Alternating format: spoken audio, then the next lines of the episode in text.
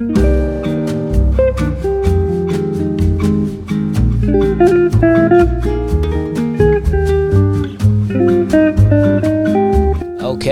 welcome, ladies and gentlemen, to the We're Having a Good Time podcast. I'm Dusty Slay, I'm your host, and I'm here with my wife, co host, Hannah Hogan. Working on my posture. Yeah, Hannah Hogan is uh, soon to be um, Hannah Slay. It may already be officially that way. We got to get some things changed, but I still may refer to her as Hannah Hogan. But on Friday, she is having her citizenship ceremony. I'll be off in Toledo, Ohio, doing comedy, but she'll be, um, you know, becoming an American citizen right before our very eyes. How does that feel? Well, not before your eyes, but How does it feel? I mean, dang. what a, what a terrible host. All right, but how does it feel? I'm Answer not. my question. Yeah, answer my question though. How does it feel? You know what I mean? I don't think that's a terrible host. That's keeping it on topic. Well, maybe it's a good host. Yeah. Maybe it's sort of like, you know, you're not going to skirt away with all due respect, Miss Hogan. I want you to answer the question. Um, I haven't been thinking about it, honestly. All right. Okay. Well, all right. So we probably won't ask Hannah a lot of questions. Sorry. Uh, try Well, to, I just had a baby. well, I just tried to include her a month ago at this point. You know oh, what I mean? wow. Uh, but I just try to include her in the conversation and keep it going. But we are pumped to be back. Sorry that it's been so long. We tried recording a podcast about two weeks ago. We had our friend come over, and uh, you know, Daisy was just going to sit in the room with her, and uh, and then and then Sam was going to sit in there, but then Sam started crying. And, and and she didn't know what to do. Our friend didn't know what to do, so she brought Sam into the room. And when she brought Sam into the room where we were at, Daisy came in here, and then Daisy sat in my lap, and it just was like, okay, so I guess the podcast is over then, Yeah. because I mean- tried to keep going, but I was like, uh, you know, Daisy wanted to like put her mouth up to the microphone, but then when I tried to get her to talk, she wouldn't say anything. So we just went ahead and ended it. And then we figured our circumstances are not different. Uh, you know, so we just didn't attempt it anymore. Now we're attempting today. Daisy's taking a nap. Sam's taking a nap. My niece is here. So she's kind of holding it down for us, so that we thought we'd try to go ahead and get a podcast out. Our our podcast studio is still not finished, but this Thursday, the guy is supposed to come and install the door. We had ordered a special door to be a little bit more soundproof. Home Depot sent him the wrong door, uh, and then um, so now he had to, he reordered it. So the right door is here, and it should be here on Thursday. And then this will be a complete sealed podcast studio. And I'm very excited about it. Yeah. Yeah. I mean, everything's great. I mean, Han- Hannah's tired. You know, Hannah's nice to me, and she takes the she takes the night shift. You know, her and Sam take the night shift, and I, you know, and I I take care of Daisy. Uh, ever since uh, Sam has been born, Daisy will wake up uh, numerous times in the night, and then uh, someone will have to go back into the room with her and lay down. So, you know, last night, this past weekend, I was in um, Orlando, Florida. I had a great time. And on Saturday, I, I virtually got no sleep, maybe four hours of sleep. The alarm clock in the hotel was somehow set. I don't know how that happened, but it went off at like 6 a.m. I, I got to, I was going to get to sleep till 7.30. That was how late I was going to get to sleep. But I got to sleep about, you know, 2.30. So I was like, all right, so I'm not going to get a lot of sleep. But then at 6, the alarm clock's going off. And I'm like, how is it going off today and wasn't going off yesterday? What's happening? So then I had to figure out how to get it cut off and then try to force myself back to sleep for an hour and a half. Then I took two flights home, very tired. And so when I put ba- Daisy to sleep, what I do is I put her in the crib and then I lay down next to the crib on the floor until she goes to sleep. And when she goes to sleep, I get up and continue about my night. But yesterday I fell asleep at about 8:30 and slept till 1:15 a.m. on the floor. That's how tired I was. And then I got up, got in the bed, and then I don't know how long, maybe an hour later, Daisy wakes up and I go and I put a we put a full couch in Daisy's room now. Mm. So I went in there and got on that couch, slept till nine a.m. I feel good. Hannah doesn't get those full nights of rest right now. Sometimes I do, but yeah, no, I, I feel like a little like high all the time. Yeah. From lack of sleep. Yeah, like a little delirious. Yeah, like it's like everything's a little fuzzy. Yeah. S- Uh, that's why when you said from 2.30 to 7.30 you're like i'm not going to get a lot of sleep and i thought oof that would be an amazing sleep for me if i got to sleep from 2.30 to 7.30 i wake up probably three times in that time period Yeah. I mean, it would be great. I mean, but uh, it may have even been later. I want to say maybe even 3 a.m. But, um, you know, so that's that's five hours of sleep, something Yeah. like that, and uh, four and a half, which, uh, you know, it's, it's not a lot of sleep.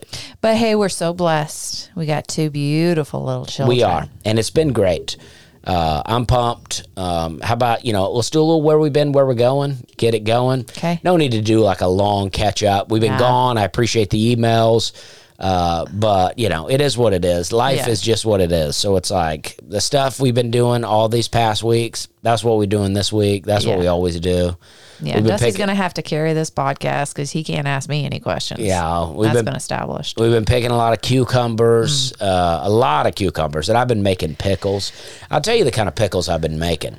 I like to go to like a Jewish deli. I mean, that's my favorite. I guess that the deli doesn't have to be Jewish, but I just feel like a Jewish deli, uh, that's just where it's at with meats. It feels like they get the meats and I don't got to worry about them throwing some pork up in there in some way. Uh, and I love to get a, uh, a a pastrami sandwich. I love a hot pastrami sandwich. And today I bought some. Um, but oh, let's let's stay on the pickles. But so a lot of times these delis will have pickles that are just there's no dill in there. There's no vinegar in there. It's just a salty pickle. And you can't find that anywhere. I can never find it anywhere. So I looked up some recipes and I've been making those pickles out of cucumber out of cucumbers and it's not hard. You just, you know, mix some basically salt water. You find some good salt, good quality salt, not not just some old Morton's table salt. You want to find some good stuff and then mix that in there with some garlic, you know, some celery seeds, some. There's a few other things that I found that I've been putting in there. I'll put a little. I could. I put a uh, couple of uh, cayenne peppers in some. I've not done any turmeric pickles yet. I would like to, but I've not done that yet. and you know the thing is is we have an obscene amount of salt at our house right now Yeah, we do. Don't tell people though. okay If you know, if the end of days comes, I want to make sure we have salt. oh yeah I don't that's want- so true I don't want people coming here looking for salt. Oh yeah, dang, we got a dang target on our back now. Yeah. So, so, Sorry, we I did that to us. so, um, uh, so I made these pickles, and I think they taste just like the pickles that I'm always getting in these delis. So today I went to the Publix. I was just going to buy some smoked turkey. I found uh, pastrami in there. So I bought some slices of pastrami and then I came home. I heated them up in the pan, put a little sauerkraut on there, some Swiss cheese, on some bread with a few of my pickles, but then I sliced some of the pickles into pickle spears and it was great. Was it as good as Bagelicious in Atlanta? Better. I, I would say no. I would say no. It wasn't as as good. Uh, was it as good as uh, what what A Montreal style bagel with Me and- some Jewishness in there. me and you stopped at uh, a Jewish deli. It felt like in Milwaukee one time on the way back, and that was very good. They used to have one in East Nashville that was very good. Was it as good as any of these? No, it wasn't, but it was very good. I thought it was delicious. You made me one before you made yourself one, and uh, I ate it in bed. Yeah, I've been getting into sandwiches again. I stopped get I stopped really eating sandwiches for a while, but I went been going to Publix and I'll get a little smoked turkey, a little Cajun turkey, some cheese, uh, and some mustard, and then some greens. You know, and what I like to do is I've had people make me sandwiches before, like, um, and they'll just put like just the meat. They'll just lay the meat straight across the bread, and that's that's not it's not the way to go. You got to fold the meat, even though in the end it might be the same amount of meat, and when you're biting it, it may be the same, but it gives it some texture. It feels like it puts some air in there, you mm. know, where you're not just you're not just laying slabs right across the bread. I feel like that's the lazy way to make a sandwich. This is what I've been doing. I've been rolling the meat almost to I got these little meat rolls and I lay them side by side on the bread, and then I put one slice of cheese, the a cheese square, and then I put another slice of cheese, but I turn it so that it's made this eight pointed star. And then, and then I put a little mustard, and then I put the greens, and then I, and if I had my own pickles, I would put some of those there. But, and then I put the bread on there, and I find it to be really delicious. Oh, hold on a second here. Uh, Subway's on the phone. They want to see if you can be a consultant.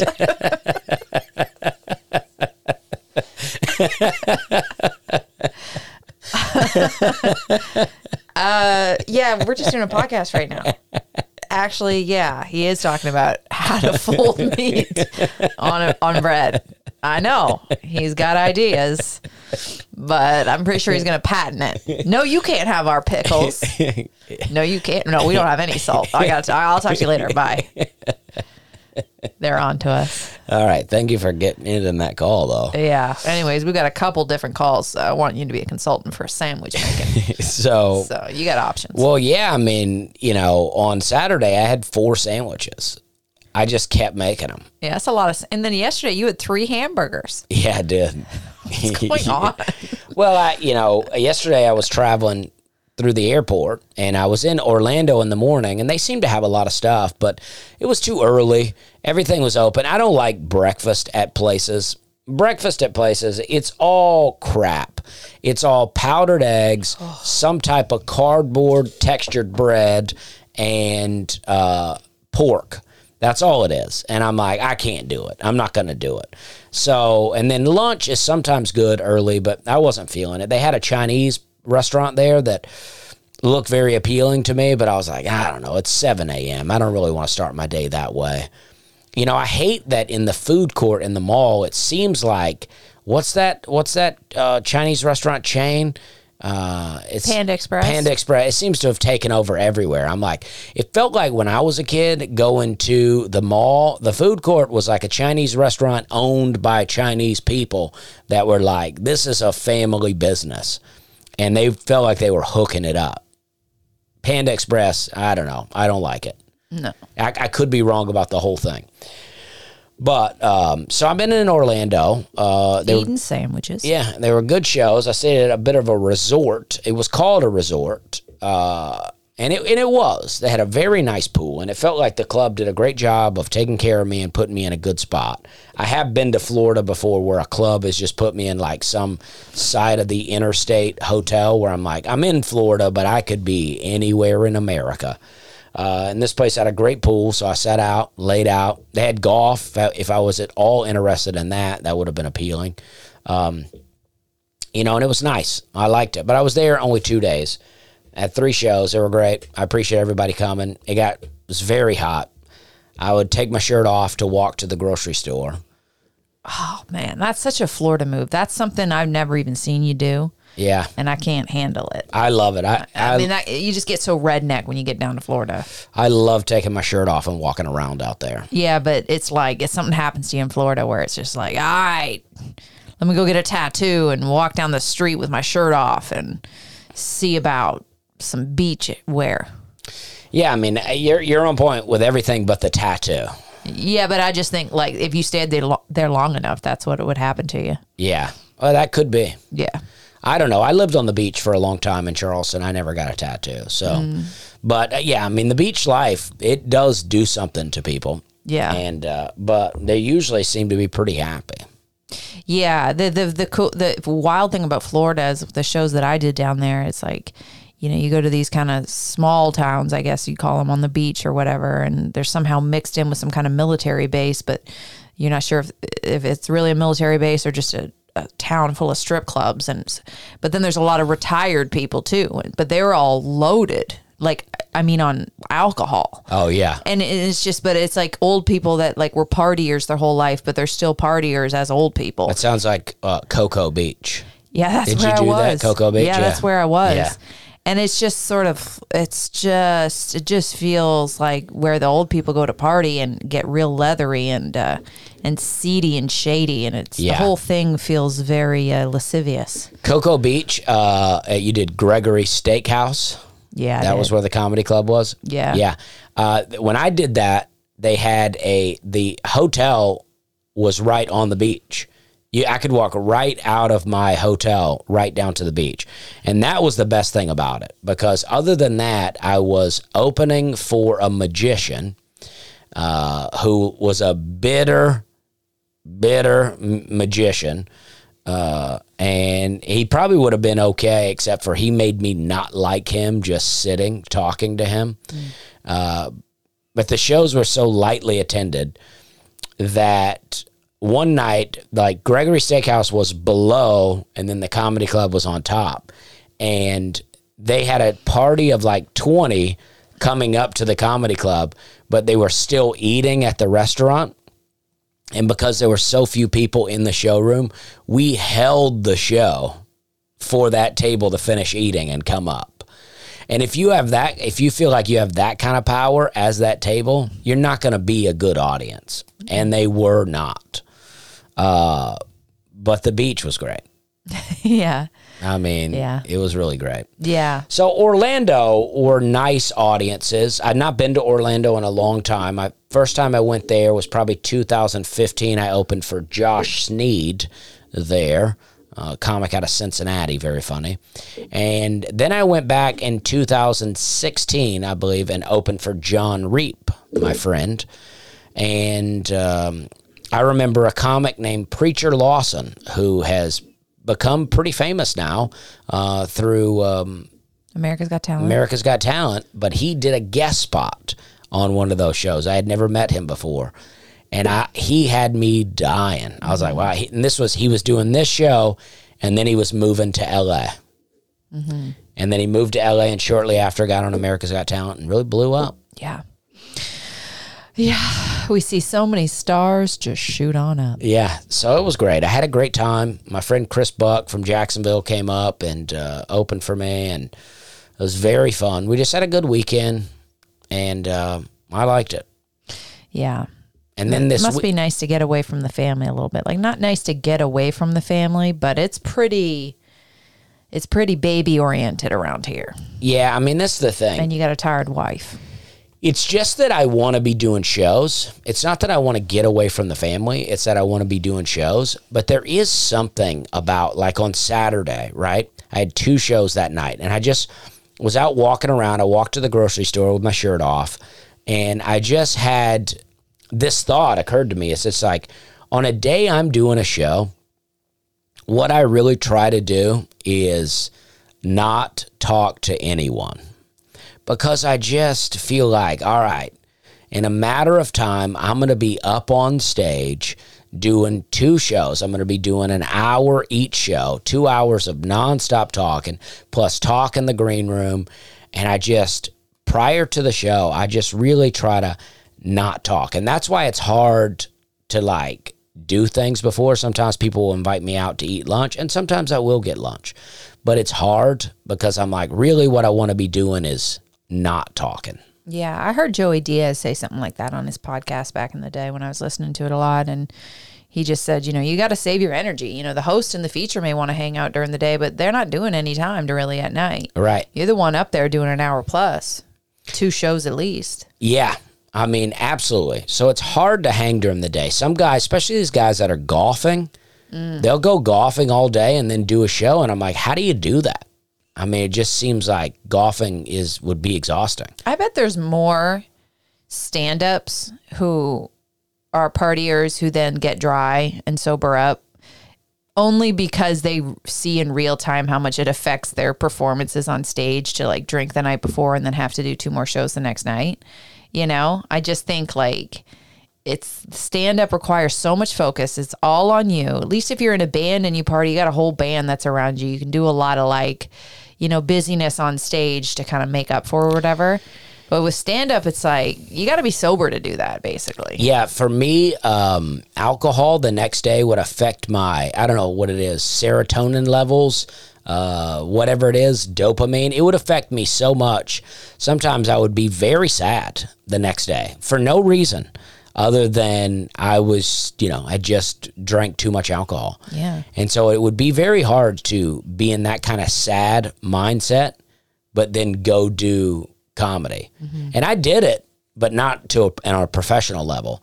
I remember hosting trivia. I remember one time I was so hungover that I just couldn't imagine how I was going to go and host trivia that night. And then I did, but what I did was I just start drinking again, you Yeah. know? Yeah. Yeah, it's an unhealthy cycle. But I just feel like so many comics all suddenly hear, oh, they're sober now. Yeah. You know, people that used to, I feel like Bill Burr used to make fun of sober comics, and then I heard he got sober. You know, Yeah, anybody making fun of sobriety, it just doesn't get it. I mean, I remember when I used to drink, it would always be weird to me when I would find out someone didn't drink. Mm-hmm. They'd be like, "Oh, I don't drink," and I'm like, "What?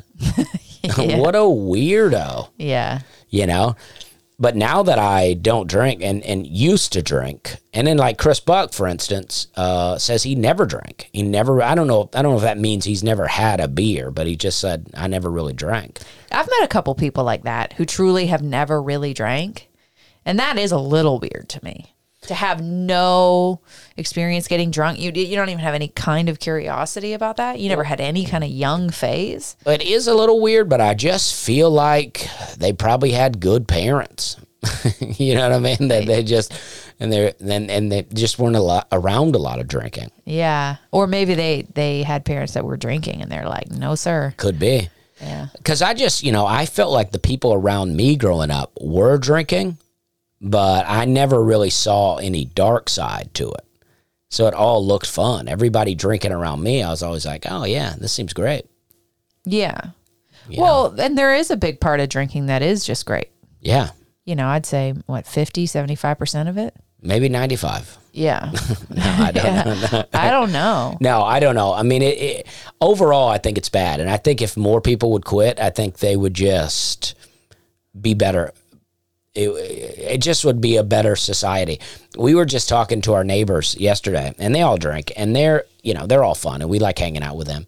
But as they as we were going around, like they were just talking, they go, "Have you guys tried the new White Claw Extreme?"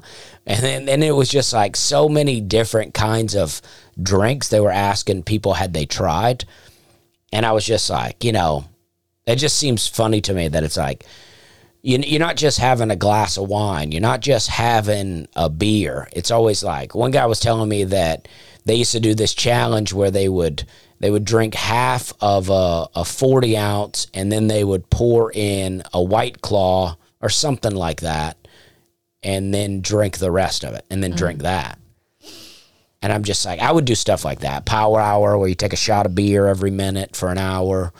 Um, you know, Jaeger bombs, beer pong, all very fun stuff. Being hungover is just so uncomfortable, though, to dr- be drinking like that and then just putting yourself through that for years. Yeah, can you imagine uh, your lifestyle right now, uh, plus you're drinking? I mean, can you imagine like passing out at night and then the baby waking you up an hour later? I mean, I can't imagine it because I could do something like that. I could be crazy like that and just be like, I'm, I'm about to do drugs and drink again. Like I could just, that could just happen to me. You know what I Oh, mean? okay. Well, I'm glad you brought that up. You brought it up. well, I'd, no, I'd like to be aware of that. I'd like to know that that is something. well, we've talked could- about this with my weed. Like, actually, alcohol's not really the thing, but but if I did it again, I feel like I could slip into some kind of weird, like waking up, breastfeeding, smoking a J sort of situation, and that's not where I want to go, Yeah, no, that's and not that's where not where I'll go. No, and that's But not where said- where I want to be. You said I could though. I could because anybody could. I mean, it's like I don't think anyone's immune to dark passages of their life or some kind of bondage. Right now, my bondage is the New Yorker. yeah, I'm re- um, I have a subscription to the New Yorker, and I'm reading a lot of articles. A lot of articles about climate change. Yeah, a lot of articles about climate change and, you know, socioeconomic injustice, but then also some really fun think pieces. yeah, it's been a real blast. yeah. But, you know, we all have our struggles. Yeah. And uh, so, But that's what I did last week. And now this week, I'm going to Toledo, Ohio, back to the Toledo Funny Bone. I've been going there every year for a long time. Uh, I like going there, it's fun. Uh, and my friend Derek Humphrey will be with me. And Derek uh, was my friend from Charleston, now lives in New York City, but grew up in Toledo. So he's going to be trying to get his old family and friends out to come out and see him. And that's very exciting. yeah, Toledo, Ohio, I mean, it's not Florida. Now, Ohio's great. Toledo is struggling a bit, I think. Uh, I'll actually be in Perrysburg, which I don't know much about. I'll be in kind of one of those like shopping center areas where the hotel's in the shopping center, the club's right across the street. So it's like there's no, I'm not really experiencing Toledo or Perrysburg. I'm just, you know, You're in a mall. I'm in a mall Yeah. uh, a strip mall. Not not like an old strip mall. Like a, it's a nice shopping center. Yeah. Um, you know, but every one of these funny bones and improvs, they're almost always in that kind of setting. Like two weeks ago, when I first went back out on the road, I did the Albany Funny Bone in Albany, New York, and it is straight up in a mall. Uh, but those were great shows. Uh, Orlando and Albany. I had a lot of fun in Albany. I, honestly, I was not expecting to because in the past I had not had great sales there. And I wouldn't say they were great sales this last time, but the shows were really fun. Uh, it really exceeded my expectations. I had no expectations for Orlando. I'd never headlined there, and they were good. I had a great time. A lot of people that uh, would see me in Tampa came up to see me from Tampa. Uh, so I appreciated that. Oh, also, uh, some people from Campus Life Orlando came to the show, which I thought was very nice, you know, because I was in high school, I got involved with Campus Life, which was a Christian kind of youth organization. And I thought it was a big help to me. You know, I still, you know, uh, I, I worked my way up to being some sort of a leader in campus life, and then I started having a lot of parties, and I got demoted. Uh, and yeah, and then I kind of faded. Well, he was just like the the guy that ran it was very nice to me, and he was just like, I can't have you being a leader of the campus life and throwing very public parties, you know. And I'm like, all right, that's fair.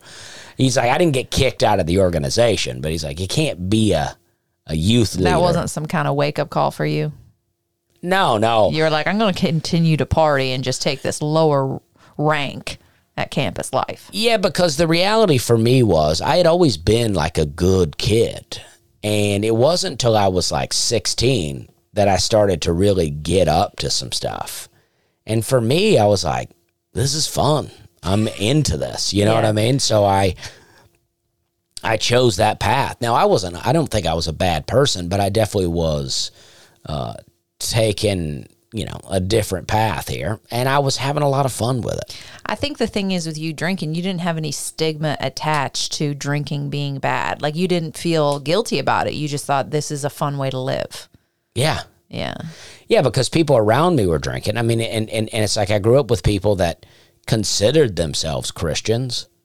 You know, they were having a beer or two. Yeah. And that's why I get into talking about the Bible the way I do now and talking about law stuff, is because that was part of the reason that I uh, could justify drinking. Because I was like, because I would read the Old Testament back in the day and I would go, good thing I don't have to follow this stuff, you know? And it's like, so you just like, when, when it's all like grace, grace, grace, you're like, whew, you know, you kind of like, you're like, you know, you're kind of like, well, I can do whatever I want because, uh, you know, I'm, I'm forgiven, you know? And so that, that can be that way.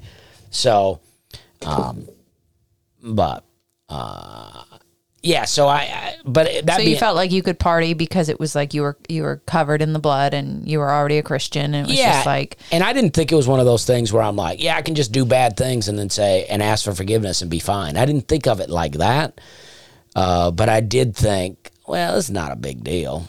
I would justify it in, in ways. Well, Jesus drank. probably know. for a long time it wasn't a big deal. And then you start to get into your late twenties, and you know you're getting rashes on your head, and you Yeah. you're sweaty and you're bloated. Well, that that ultimately is what led me to quit. It's just overall, I just was looking bad and feeling bad. Uh, but I know I was waste, getting wasted right out of the gate. You know, Yeah. I wasn't like having a beer with my buddies. Yeah. we were like getting a 21 year old person to buy us a bottle of hard liquor of some sort, usually some kind of Everclear situation, and and then you're just doing shots until we were all laughing and then throwing up and breaking something. I'm pretty sure that's like the number one trademark of an alcoholic, where you can't just have one. Where if you're gonna have one, you're gonna get drunk.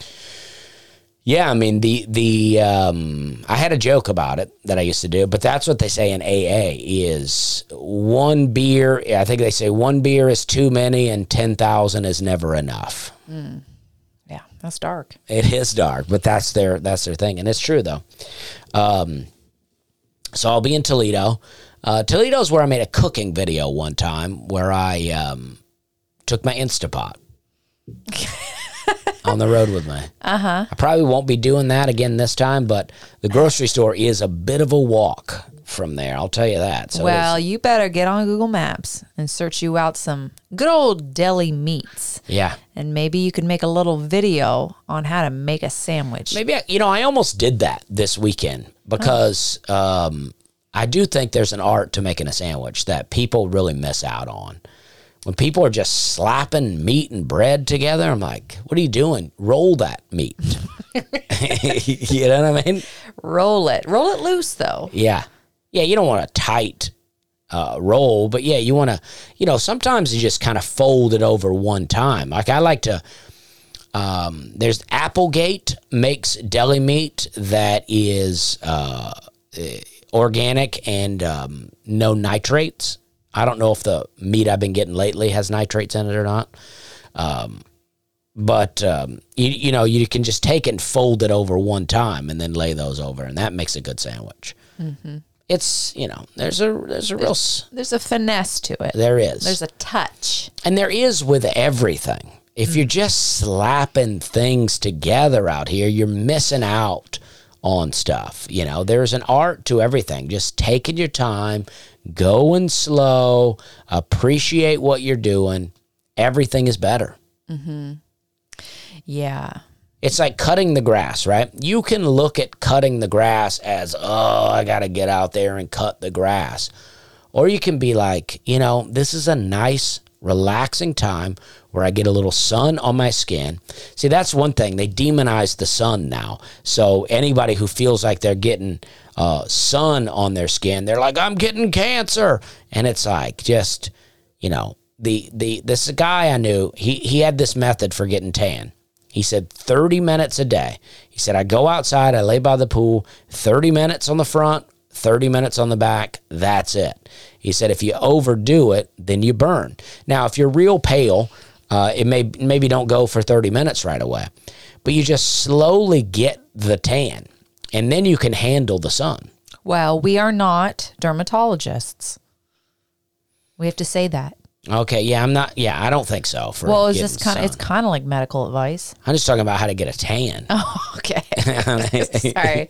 I thought you were saying this is the way to not get skin cancer. No, no, I don't. But it's like my dad, for instance, ha- always uh, he always cuts hay on on a tractor, and he would wear an overall overalls with no shirt. My dad would truly have the farmer's tan. He would take off his overalls, and he would have uh, uh, he would be white where the overalls used to be. And then he would be very tanned on his arms and neck and face. And, you know, my dad had bladder cancer, but never any problems with his skin. You know, he's had all kinds of different problems, but never with his skin. And I just think, I think the sun, since the beginning of time, has been here with us, and we've been walking underneath it. And all of a sudden, nowadays, we're like afraid of the sun. So I think if you're like, yeah, I'm going to get out there in the sun, I'm going to breathe some fresh air, I'm going to, I'm going to get some sun on my skin, and I'm going to enjoy uh, looking at my fresh cut lawn here in a little bit. I think it makes it easier. Is there something that you do that you think you rush through that you think could stand for you to take a little bit more time with? Oh, here comes Daisy. Okay. I'm going to go get the little girl. Okay, lots of things. Lots of things are like that. Uh, every time I build something, I feel like I could have taken my time a little bit more with it. I could have, you know, taken a time to measure one more time and, um, you know, maybe really plot out what it is that I want to do instead of just being like, I'm about to slap this together. Because that is how I'm building things right now. I just kind of slap it together. Now, it usually comes together because I might sit inside and think about it for a while and go, what am I going to do? How am I going to go about doing this? And then when I finally get out there, I, I, I can bring it together pretty well but I just don't have a lot of patience for measuring and cut and cutting. I'm just like, I measure once, cut. They always say measure twice, cut once, or something like that. But I measure one time and I'll cut four or five times, and takes a long time and not the efficient way to do it, but uh, it's the only way I know. That's the only way I know. And plus, it's like, how you gonna get do real construction projects when you got, um, you know, a, a family and you got kids crying and you got, you know, kids wanting to know what's going on. You can't be just taking a lot of time to do multiple measurings.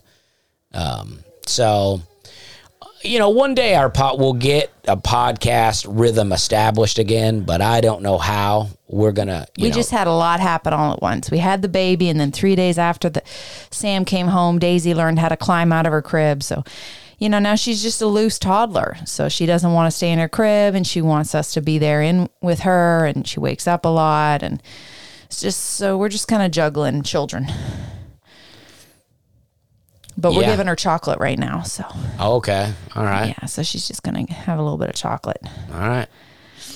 Yeah, I took her to the Publix today, and they had a the Publix was giving out one free fruit item for the kids. So she had an orange, and then they gave her two free cookies and some stickers. Oh wow.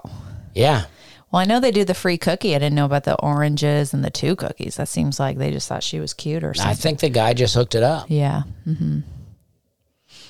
So I did say though that something that I do rush through is building projects. Oh, okay. Yeah, I wanted to know the answer to that. Well, I already answered it, uh-huh. so I feel like I'll just be. But I, I rush listen through to the podcast. Yeah, I rush through building things. Yeah. Uh, but but it's also like it's hard to just really take your time with it when you're like you're at home and it's like I, and I you know it's like I work the road right? So when I'm at home I need to be home spending time with my family.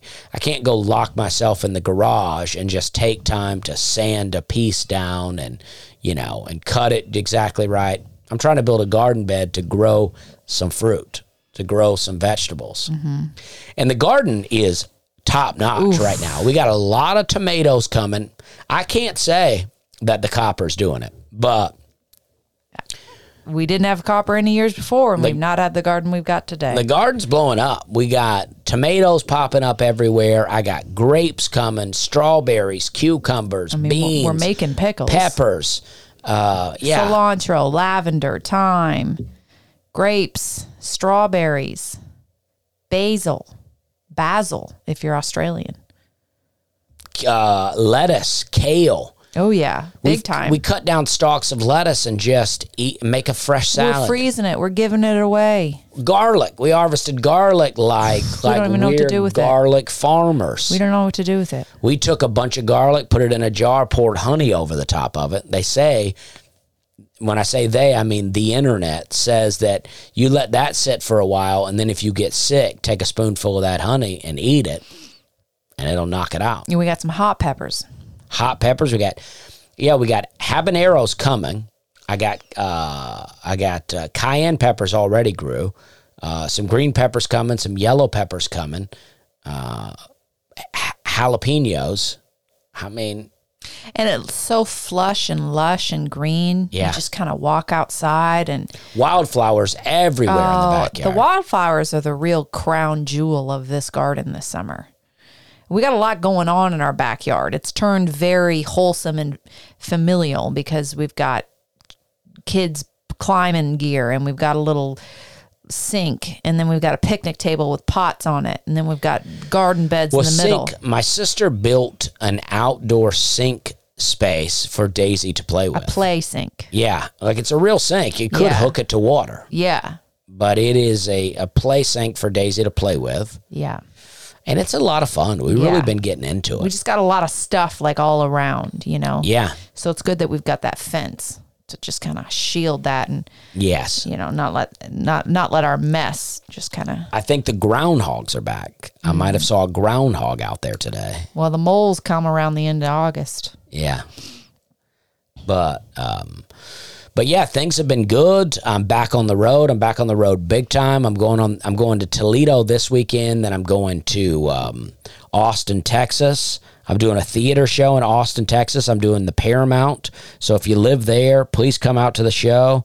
Then I'm going to Kansas City. Then I'm going to Miami. Then I'm going to Portland, Maine. I've never been to Maine. If you're if you're if you live in Dayton, Ohio, and you listen to this podcast, I'm very sorry. My dates in Dayton, Ohio on the 25th and the 26th got moved to January. I'm sorry about that. Um, I've off I was offered this gig in Maine, and I have been trying to go to Maine for uh, about 11 years and I've not been able to get there. When I quit drinking, I had this idea that I wanted to take a train. I didn't even know if this train existed, but I wanted to take a train from Charleston, South Carolina, all the way up to Maine. And I never did it. And I've been trying to get to Maine since then. And I was finally, I've been asking my agent about going to Maine. I've been trying to get to Maine. And I finally was offered, and my agent is great. It, almost anytime I go, hey, I'd like to go to this place. Next thing you know, I'm going to that place. But for some reason, Maine was not happening. And I finally got offered this gig in Maine. And I did not want to cancel Dayton because I love coming there. But I did want to go to Maine. So we just had that date moved. So I'm sorry about that. But it's going to be great. And then it keeps going. I mean, throughout the year, I'm going to Tacoma, Washington, Spokane, Washington, Appleton, Wisconsin, Syracuse, New York, Columbus, Ohio, Des Moines, Iowa. I mean, I'm going all over the place. The It's ramping up. yeah, and the special is coming along great. I don't know what platform it'll be coming out on, but hopefully sometime September. I'm hoping September is when it comes out. Uh, hopefully, you know, obviously everybody wants to get the writers and actor strike resolved so that people can get movies and people can get back to work. But I kind of hope the special comes out before it's over, just but or or or maybe it's not over, but they're not back to writing anything yet. Just so it could be like, all right, there's nothing to watch. New special. Yeah. You know what I mean? Yeah, because if the Hollywood doesn't ramp it up, we're either just going to finish YouTube or start watching foreign films, Yeah. Foreign foreign stuff. Oh, which reminds me, I wanted to talk about some movies. I watched this weekend on the plane to Orlando. I watched the movie Creed 3. And before, uh, well, I'll go ahead and say I loved it. I thought Creed 3 was amazing. And uh, I did not like Creed 1. And I thought Creed 2 was okay. I'd like to, I've done this before, but I think it's been a long time. I'd like to run through the entire Rocky series and share my feelings about them. Okay? Okay. Rocky 1, one of the best movies of all time. Agree or disagree? Yeah, agree. One of the best movies of all time. It is so good. It's not it, it is a boxing movie, but it's really a movie about triumph, about heart, about I mean and it just feels good. I like the soundtrack. The soundtrack is very simple. The movie moves slow. I realize it moves slow because I tried to show my nephew Rocky one time and he fell asleep. He had never seen it and he fell asleep and he couldn't appreciate it. And I was so disappointed because I'm like, this is such an incredible movie and you can learn something from Rocky. Rocky 2, pretty good sequel, I think. You know, it's like Yeah. pretty good sequel. You're coming off Rocky one. At the end of that, he's like, "Ain't gonna be no rematch. I don't want one. There ain't gonna be one. I don't want one." But the the the uh, the pressure gets to Apollo Creed, the champion, because he was very close to losing that fight to where everybody was saying, You got to give Rocky a rematch. So he had to go, All right, I'm going to do it. And then they rematch, and then Rocky wins. Rocky 3 is my second favorite of the series. Oh. Very good. Uh, Mr. T is in it as um, uh, Clubber Lang. Best boxing villain of all time. Uh, also, Hulk Hogan is in that movie. He he wrestles uh, Rocky for a uh, for a charity event. Um, but a lot goes on in that. It feels like in Rocky One, he's clearly the amateur boxer that doesn't know what he's doing. Rocky Two, he's like, all right, you got better. You're better. You beat the champ, but you're still not really a boxer. You're just kind of a brawler. And then in Rocky Three, he gets beat by Clubber Lang early in the. I'm just going to, these movies are old. He gets beat by Clubber Lang in middle of the movie. And then his trainer, Mick, who's been his trainer for one and two, in one, him and Mick have a very emotional moment that that I love. And and at the end of in middle of Rocky three, Mick dies during that match or right before the match. Mick dies right before the match. Rocky has to go out and fight Clubber Lang without his trainer and get he's so psyched out that he gets beat and then he wants to you know he wants to beat Clubber Lang. So what does he do? He finds his old buddy Apollo Creed and him and his trainer teach Rocky how to become a boxer. So it's like So it just gets fun. yeah. So Rocky now learns to box before he's just a he's just a brawler that can punch and can take a punch. But now he learns footwork. He learns it's like, you know, Italian guy goes to the black gym and learns to box. He's refined. Yes. And it is incredible.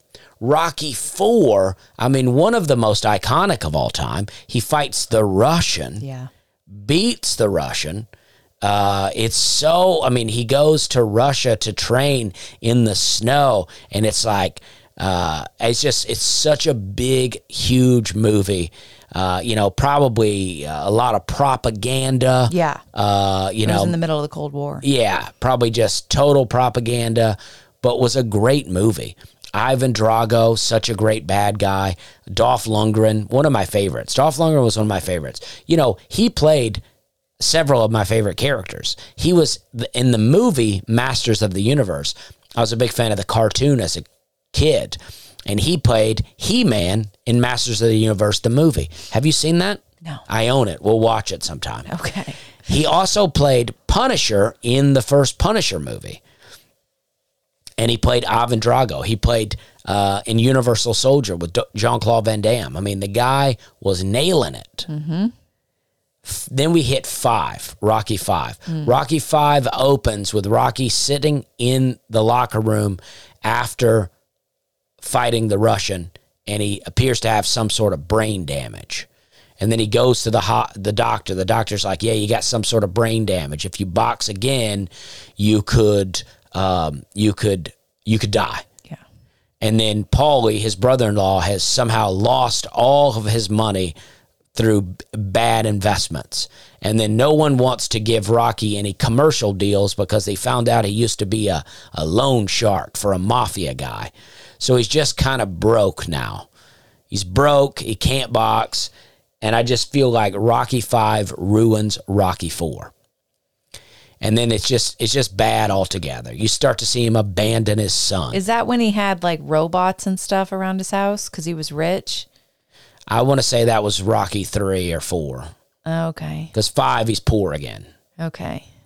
Five, he's poor, and he and his son just wants to hang out with him so bad, and all he's doing is spending his time with Tommy Gunn, who Tommy Gunn i- in the end turns on him, and they have a street fight, and that's the big fight of that movie is a street fight with Tommy Gunn and Rocky. I see Sylvester Stallone's and the writers and producers' instinct to like get Rocky down to the bottom again because that's Yeah. where Rocky needs to be. He needs to be the underdog.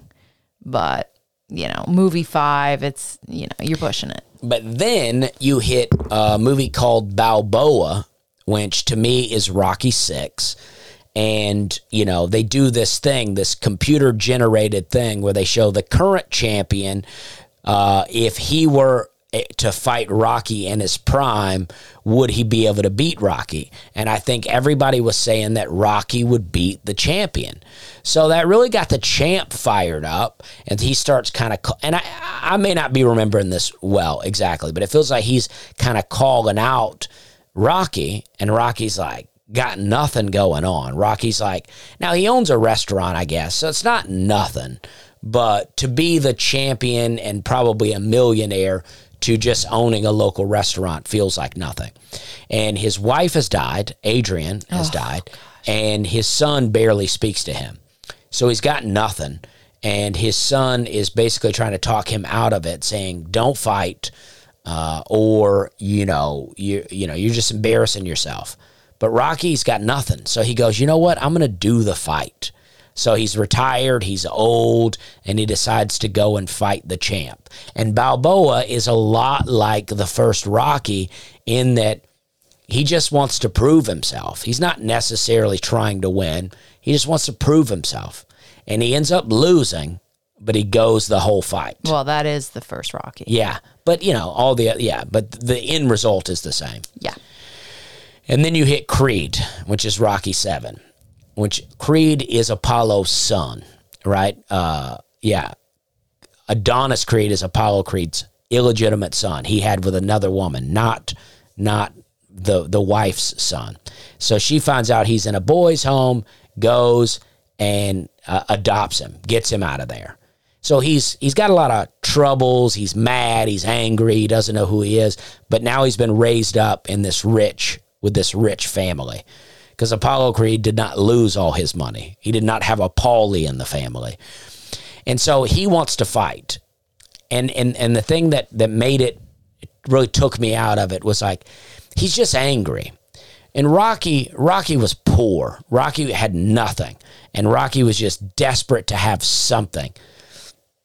The Creed movie, uh, I don't know what he's really fighting for. And that's why I didn't like it. Uh, Creed 2, I won't give away because it's still fairly new. It's a few years old, four or five years old. Um, I thought it was pretty good, but there was some. Now you know what? I'll go ahead and talk about it. There was some stuff I didn't like. He he fights Ivan Drago's son in this movie, and I felt like in this movie, I felt like Ivan Drago and his son were the underdogs. They'd been outcasted from Russia. They've been shamed and shunned and thrown aside, and they're the poor outcast. And Adonis Creed is the champion. He's the champion, and he is, um, you know, got tons of money. The I guess, but you know, Adonis, uh, uh, the Russian Ivan Drago killed Apollo Creed. I forgot to mention that in four. It doesn't matter. Everybody's seen these movies. Nobody even cares about what I'm doing right now, I bet. But uh, I know I'm on the edge of my seat.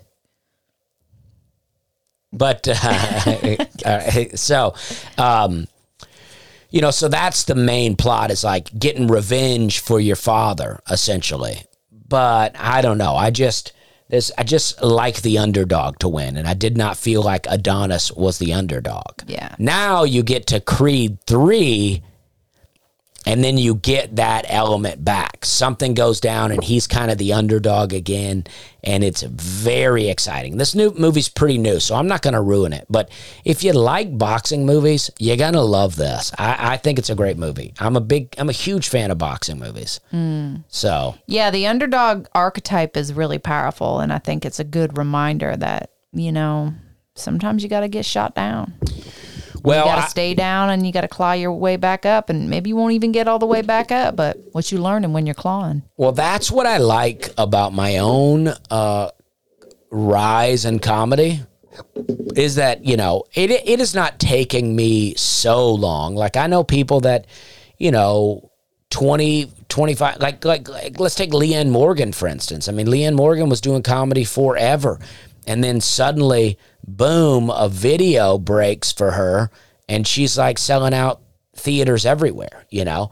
Um, it's not taken me uh, as long to get where I'm at as it has some people, but it has been slow incremental moments where I'm I'm getting little successes all along the way to build to where I am now, which I like because I think sudden rises sometimes really affect people and they don't know how to handle it. You know, like I was talking to some people about the coach at LSU, the old coach. Um, I forget his name, real Cajun guy.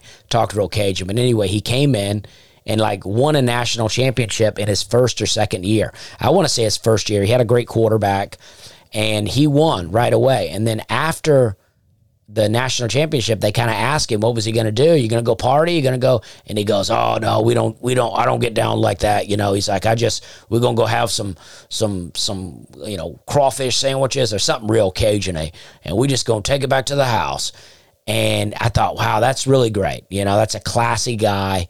And then the next year, he signs this huge contract, makes millions of dollars, gets divorced. Uh, you hear he's. Ugh. You hear he's like sleeping around with people. He's got some woman he's dating, and she's bringing her kids to football practice, and they're running around on the field, and and he's drinking all the time and it's like he was gone that year. I mean, it's like he was gone. And he, he got fired? Yeah, his record fell. I mean, I don't think anybody would have cared if he'd have kept winning, but he wasn't winning anymore either. So it's like, wow. yeah. So he got fired like right away. And it's like, I just feel like sometimes, and this happens to athletes all the time, where it's like you got nothing and then suddenly you have everything and you don't know how to handle yourself.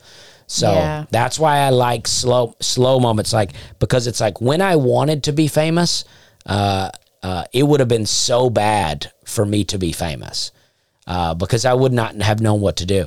But now I don't want to be famous. I just, I like getting recognized here and there at the airport. I mean, that stuff's fun out in public. People go, hey, we're having a good time. I mean, that stuff's fun to me. But I, I like moderate fame. Uh, I just want to be, you know, continue to be successful and work as a comic. That's all I want. Yeah. You know? Do you think that there's like, a, a way to be humble if you don't know even know how to do it, like how to catch yourself? Or is it like maybe the people you're around, you know? Man, I, I I think the number one thing that guy did wrong was just divorce his wife. These people, yeah, these and, people get big and, and, then they just now, abandon their family. And you're but like, let's just Dude. say this though: I don't know that he divorced his wife. His wife could have very well divorced him, right? But I know they got divorced. Yeah. Okay. Okay. That's fair. Yeah. Oh man, I just think yeah, it's it's got to have so much to do with who you have around you, or if you have anyone around you.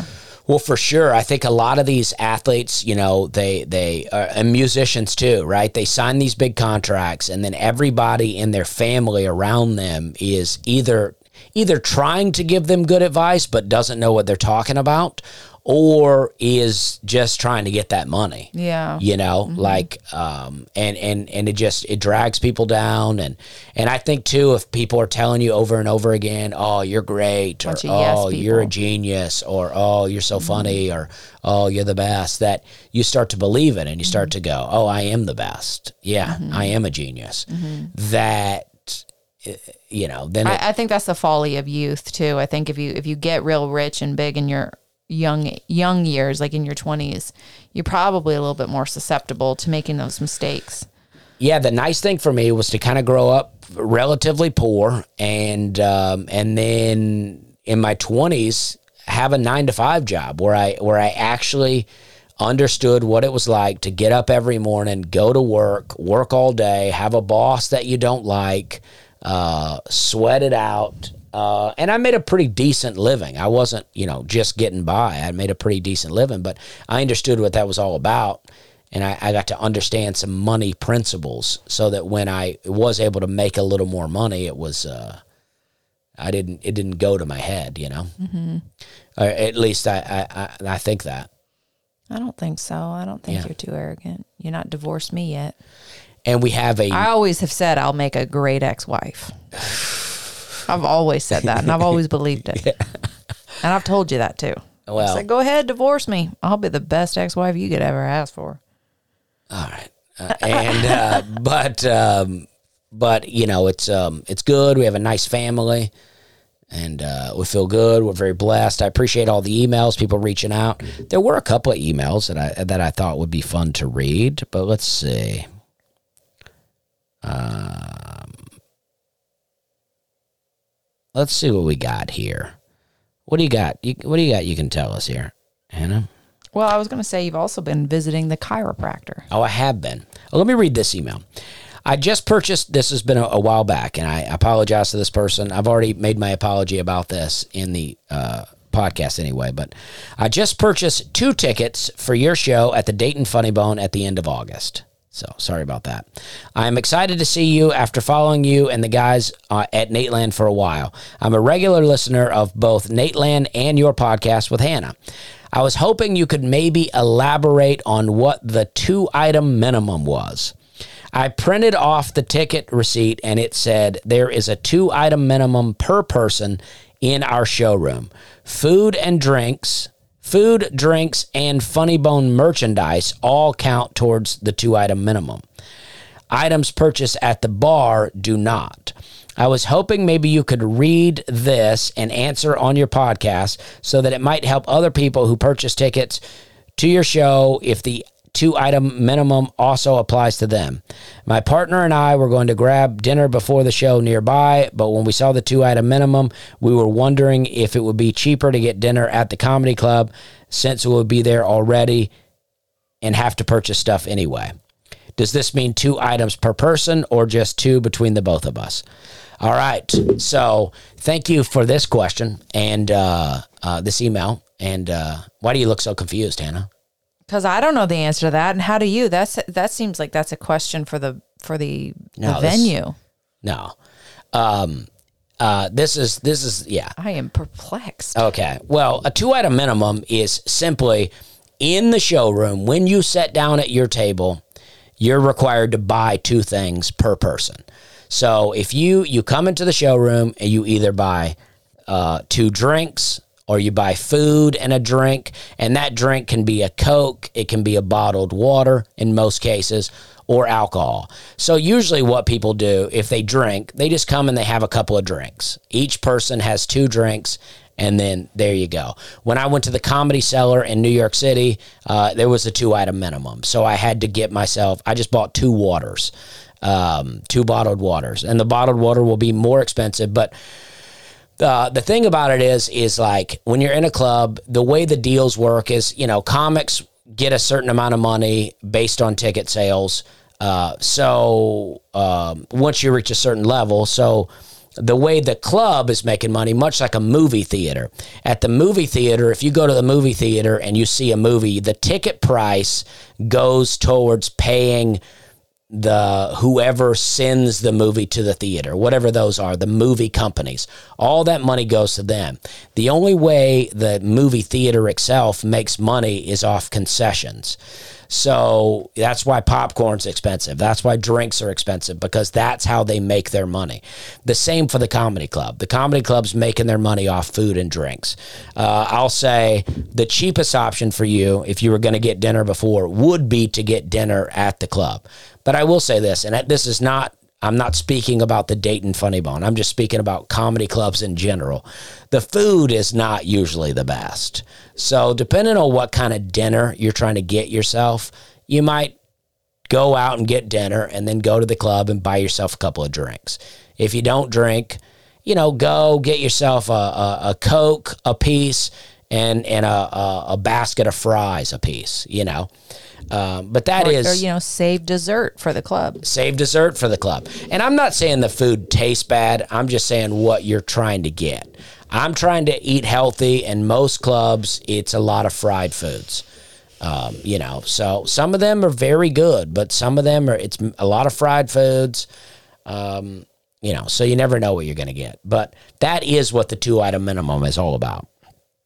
I can't believe you didn't know the answer to that. Well, because the way you que- you read it, and I don't know if that's what the club has written or if it's just the way you read it, but it said bar stuff is not included in two item. Oh, oh, okay. So that confused. Oh, okay, me. well that's that's where it is. It's like when if you if you're waiting for the show, and you're out in the bar area and you order drinks out there, that doesn't count towards Oh. your two item minimum. Okay. Once you sit down, any bar drinks do count. Right. But that anything you order out in the bar, that just is going towards that bartender. I think that's probably what confused them too. Yeah, and this is how you this is how they keep the wait staff employed because if everybody just comes to the show and buys a ticket and doesn't buy any food and any drinks, then uh, the servers don't make any money. So this is how everybody makes money. It's like there was a club in Indianapolis that tried to open for a while. I did their club called Gutties. Uh, I liked their club a lot, and they were Christian people, and they wanted to do a comedy club that was only clean, clean comedy, and they didn't want to serve alcohol. And and I appreciate all their convictions, but it's like that's how clubs are made. And they also didn't serve food. They would you could order food, but they were getting the food from another place. And I think they've gone out of business, even though they were very nice guys and they had a good good model in mind. Um, you know, the way you make money is off food and drinks. That's that's how clubs are making money. So you got to have those things. And then you have the two item minimum because if people don't buy, then nobody makes money and it can't stay open. You know, it's like I love to complain about stuff as much as anybody else, but it's like some of these things are put in place this way so that people can make money and keep the business open. Like, you know, when I go to a, a, I don't like to eat breakfast out because I can eat an egg sandwich for $10 and I know what eggs cost and I know what bread costs. And I go, I can make this at home for a 50 cents. Maybe not now, maybe a dollar. Um, but And we know that no one's making a better sandwich than you. Right. But I also understand why the restaurant charges that for it. Not that restaurant in Canada that was trying to give us a one egg sandwich for $10. Eleven dollars. Yeah, $11 for one egg. Go ahead and give me two if you're going to do me like that. Uh, but You got up and left. yeah, well, yeah. But um, we left because I said I wasn't going to order Well. I'm not going to eat by myself with my new boyfriend, American, just making it awkward in my favorite hometown restaurant. I said, "Oh, well, let's just go ahead and leave." Got American in here quick. So, um, yeah, so um, that, um, but so but I, there's just different models of businesses, and you know, you got to kind of some you got to you, you got to know the rules before you break them. yes, yes, you do. Oh, here's some here's something. Um, congrats to your growing family. You and your lovely and funny wife and your two kids are in my prayers. I read that wrong. Hi, Dusty. Congrats to you and your growing family. You, your lovely and funny wife, and your two kids are in my prayers. A girl I know brought up Harry Potter and said something that reminded me of a conversation you had on episode 125 of Nateland. An email was written about witches, to which Aaron said uh, he read so much Harry Potter that witch didn't have a negative connotation anymore. You said it warped his view, so he replied with the exact same thing this girl I know said to me about how it taught her, him, her, about uh, friendship and the battle of good versus evil. I think that proves the point that we have been so desensitized to witchcraft that when people like you or me try to point it out, people will laugh it off or say we are too serious. And that's exactly the point. Strictly speaking, on American Christians, we don't take anything seriously about our faith, whether about witchcraft, showing respect and reverence to God, and every other list of sins I won't mention. I used to like Harry Potter, but I have given up because you convinced me otherwise. I have given that up because you convinced me otherwise. Recently, a Harry Potter video came out and my friends wanted me to play uh, wanted me to buy it and play with them but i stood my ground and said no standing up for our faith will make us do uncomfortable things but we must what do you think um, i think that's great I think it is bad. I mean, the, I, I should have looked up the verse, but the Bible tells us to stay away from all forms of witchcraft. There are no good witches. And people get offended by that because people want to call themselves witches these days. And then they go, I'm good. And I'm not saying you're not a good person. I don't know what your life is like, but the Bible tells us to stay away from it. And so I don't believe it's like I you I really liked Lord of the Rings back in the day. I used to watch it all the time, but Gandalf is a witch or a wizard.